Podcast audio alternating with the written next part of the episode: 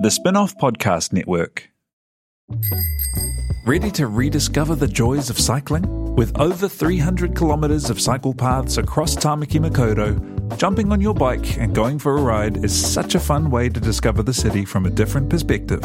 Cycling is getting more and more popular across Auckland, so now's a great time to join the hype and give cycling a go. Head to at.govt forward slash cycling to find your nearest cycleway today.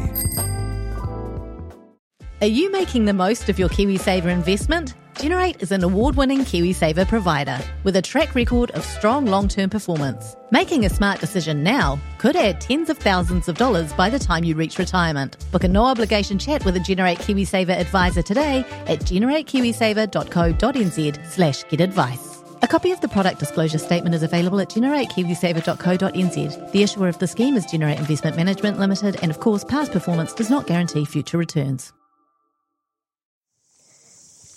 So we have Ranginui, which is the sky. We have Papa Papatuanuku, which is the ground. We have Tane Mahuta, who are the trees, the insects. We have Tawhirimatea, who is the wind. We do have Rongomatane. We have, I think it was Uenuku.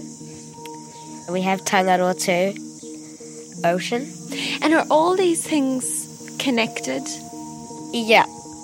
There's a book about them and how they tried to separate their parents to make the world. And they all connect because they're all family too. That's Kurawaka. She's 10. Her family are bringing her up in the ways of Te Ao Māori. We'll hear more from her mum later. Kia ora ko um, Hohepa Wanga, tōku ingoa. Uh, no te uh, Ngāti Porou, Ngāti uh, Ngāti Raukawa ki te tonga aho.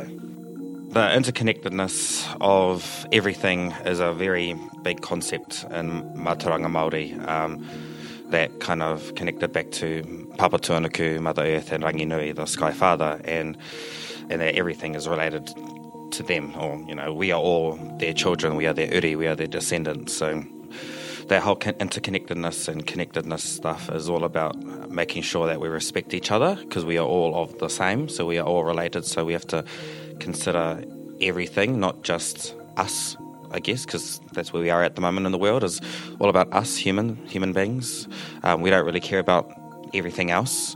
We see us as above everything else, um, whereas the Maori worldview, at least, who, those who believe in Papatuanuku Ranginui, Ranginui being our primal parents, we are all connected in a big fat whānau, and that's how we see the world.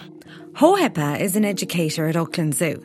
His colleague is Richard Gibson, curator of ectotherms and birds. New Zealand's special. Um, there are lots of places around the world that are special for their biodiversity, and one of the common factors of that is the rate of endemicity. So the the number of animals or and, and or plants that occur in a in a country or an island or a, a region that occur nowhere else. So that applies to New Zealand. New Zealand's bird fauna and its reptile fauna and its amphibian fauna and lots of its invertebrate fauna and a huge amount of its plant diversity is all found only in New Zealand. So that's really, I guess, uh, the significance of New Zealand fauna in a, in, a, in a grand scale. There are other components to that. So many of the species that we find here are also extremely unusual in terms of their evolutionary history. Um, perhaps the most famous is the, the tuatara, which everyone thinks of as a, a, as a big ugly lizard. But in fact, it's not a big ugly lizard, it's a moderate sized, very beautiful rhynchocephalian. The language of Western science and Mātauranga Māori suggests two very different ways of thinking about the world. And in a sense, for much of our history, they've been talking past each other. I'm Noelle McCarthy, and in this episode of Good Ancestors, we're looking at how these two ways of thinking intersect, how each can learn from the other, and what applying that looks like in the eyes of a family who walk between these two worlds.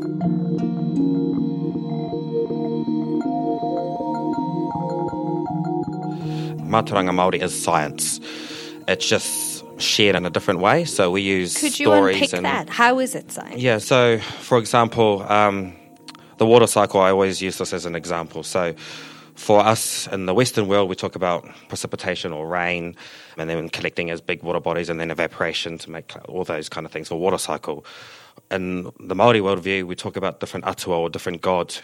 So there's an atua who's the goddess of clouds, and then the rain falls as another god, Ihorangi, to then be part of going down rivers as another atua, Parawhenuamea, who's the atua of fresh water that goes down to the oceans where they meet Hinemoana, who's the first atua that is all about the food sources or the shallow seas, and then Tangaroa is the realm of the whole ocean.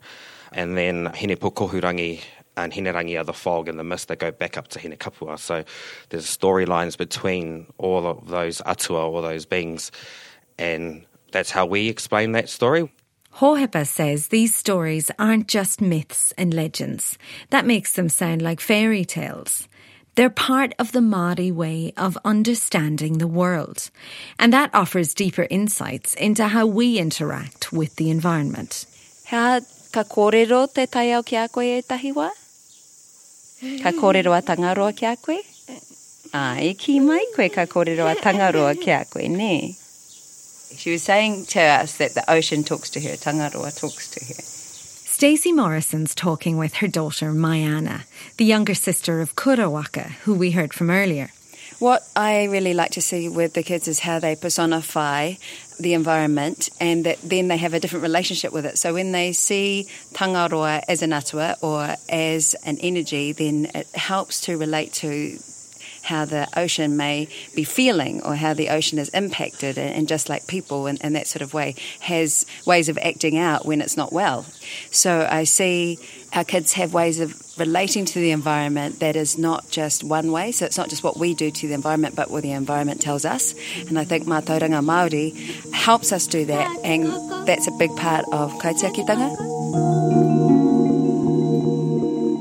Kaitiakitanga, that sense of ultra long term guardianship, instills a sense of responsibility for the environment that stretches across generations. Stacey says her children's minds are opened by participating in actions as simple as picking up rubbish or building a weta house. Over time, that leads into a sense of honour and responsibility. It's a role that sometimes requires hard calls. And it's a concept that's been at the forefront of Prime Minister Jacinda Ardern's message to the world at the UN and the World Economic Forum. It's interesting, the message benefits from the messenger.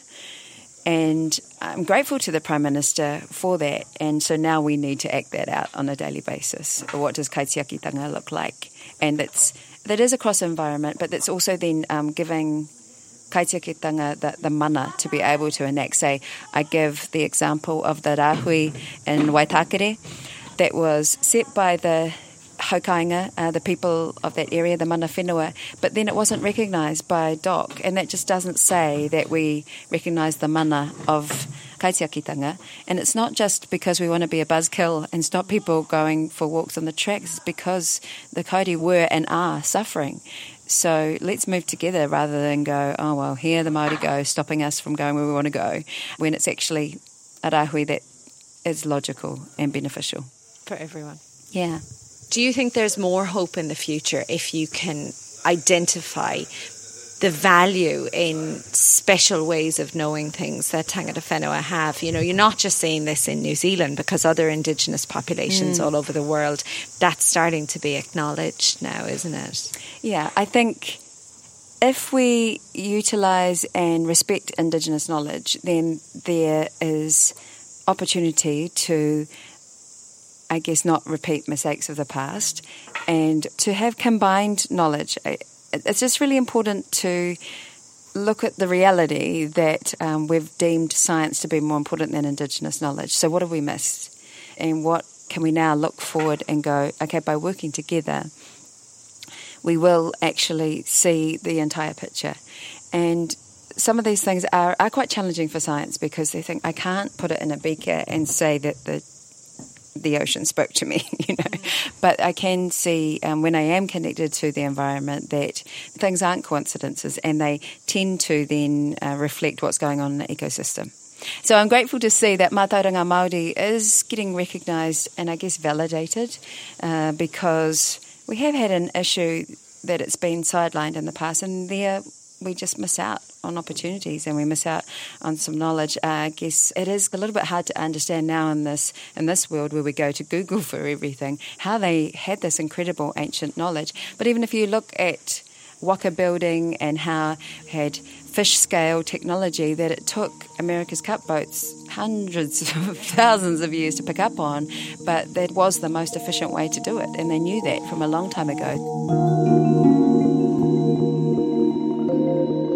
Richard Gibson says that while as a left brain guy, he's still getting his head around aspects of Mātauranga Māori, there's no doubt it has much to offer. I've worked in various places around the world and I've spent a lot of time in Indonesia and Caribbean and Madagascar. And I've never seen anywhere where the both the efforts and the success in integrating the local indigenous community and their thoughts and their beliefs is taken so seriously and actively. And I guess that's partly why it's new to me, because I've seen it in passing, but it's never really been a big deal. And here it is a big deal, and, and rightly so. Māori aren't the only culture to pass on important values to children alongside knowledge.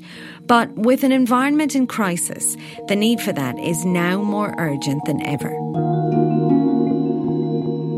Culturally, if your family or your culture is not focused on that, then it seems to be less likely that a kid is going to grow up with that interest than, than, than if the culture and the community is focused on it. I'm glad to see that there is an upsurge of the kids of the world speaking out for themselves because they've seen us talk about it a lot, but reticent to actually really do very much about it. I mean, I've committed my whole life to conservation, but it doesn't really make any difference it makes a difference to me because I'm a reptile man, a snake man, and, and doing something for reptiles and conservation is my form of religion, right? It's what I, it's what I live for, it's what I do. But I know that all of it will been for nothing unless the powers of the world make some big differences. All the programs I've been involved in around the world, they'll all be for nothing if we don't address the main issues. And the main issues are overpopulation and climate change, and the fact that we run a world based on economy rather than common sense.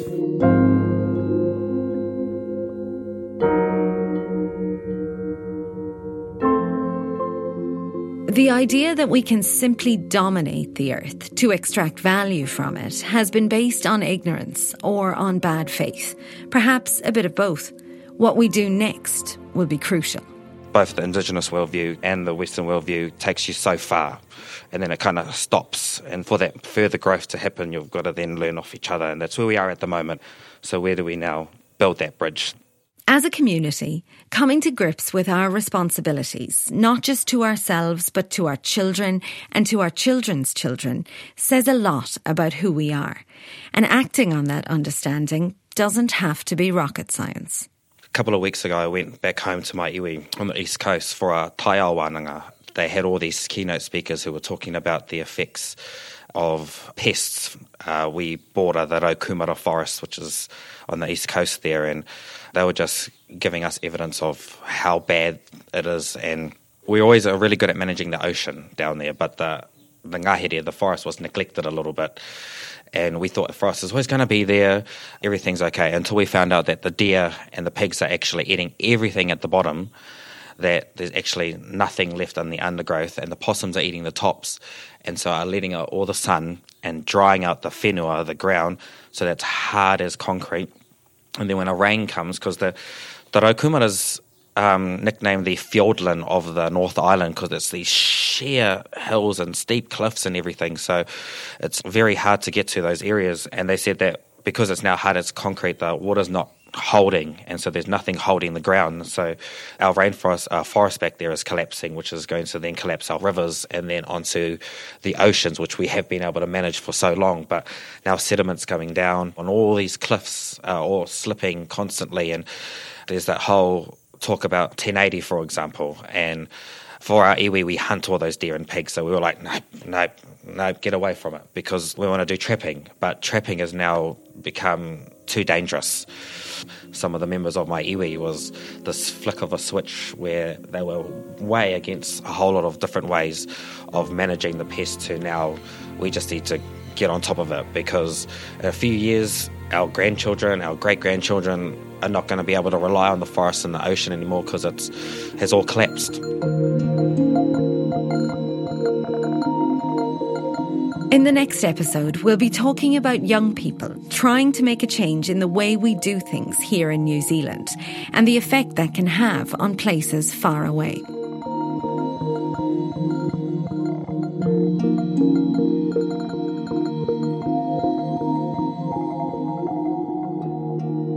Good Ancestors was produced by me, Noelle McCarthy, and John Daniel for Bird of Paradise Productions, in association with Auckland Zoo, engineered by Andre Upston, and hosted on The Spinoff. Kia ora e te iwi, Te Butler here, podcast manager at The Spinoff. If you enjoy listening to our podcasts, consider supporting our mahi by signing up to become a spin-off member at thespinoff.co.nz slash donate. The Spinoff Podcast Network.